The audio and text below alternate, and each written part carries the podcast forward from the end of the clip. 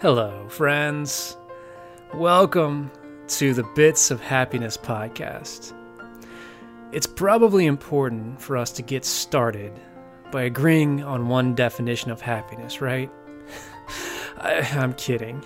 I can't tell you what happiness means. At least, not what it means for you. That's for you to discover. You see, if you find yourself in the camp that happiness is a singular, ethereal thing, in which if you hope and want and long hard enough, you'll eventually catch up to it. Well, you and I would have been in good company just a few short years ago. For all of my adult life, I chased and I cried and stomped my feet, demanding happiness beckon to my call.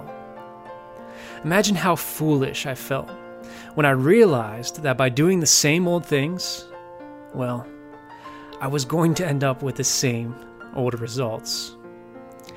What I can tell you is that it wasn't until I was able to make an objective, as objective as one person can be looking in the mirror, look at myself and ask the sobering question, do I want what I have? It may surprise some to understand that happiness may not come from more, but rather less. I didn't like that question. I hid from it, but it kept creeping back up, and eventually I had to make some really hard decisions.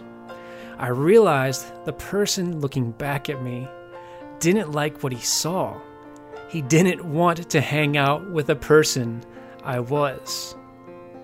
For me, that led to my decision to give up alcohol, to eat healthier, and to work on the relationship with myself. It also opened my eyes to the fact that everything I actually wanted in my life, not the things I was told I should want, like a high-paying career, working for someone else, doing work I hate, or owning an expensive car, I would have to work harder for than I've ever worked for anything ever before. These wants, my true goals, owning my own business, hosting a podcast or two, financial sovereignty, would never fall into my lap. I don't know if it's generational, aspirational, or just irrational, but I grew up desperately wishing for my letter from Hogwarts long before Hogwarts was a glimmer in J.K. Rowling's mind.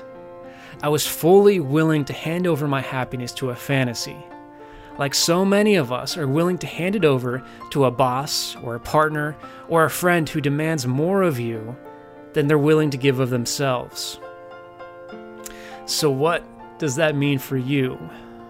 Well, I'm going to go out on a limb and assume you're a little like me, a little different, and have a lot left to learn in this world. I'm hoping some of these episodes, these lessons, we can call them lessons I've learned, make you think, make you start to believe that you can do better. You can demand the best for yourself. You can live the life you've always wanted to live. Let's get happy. Are you interested in conversations about happiness and living your best life?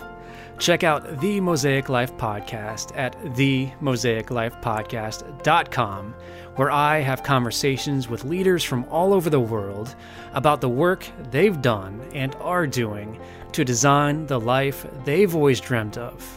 Subscribe at themosaiclifepodcast.com.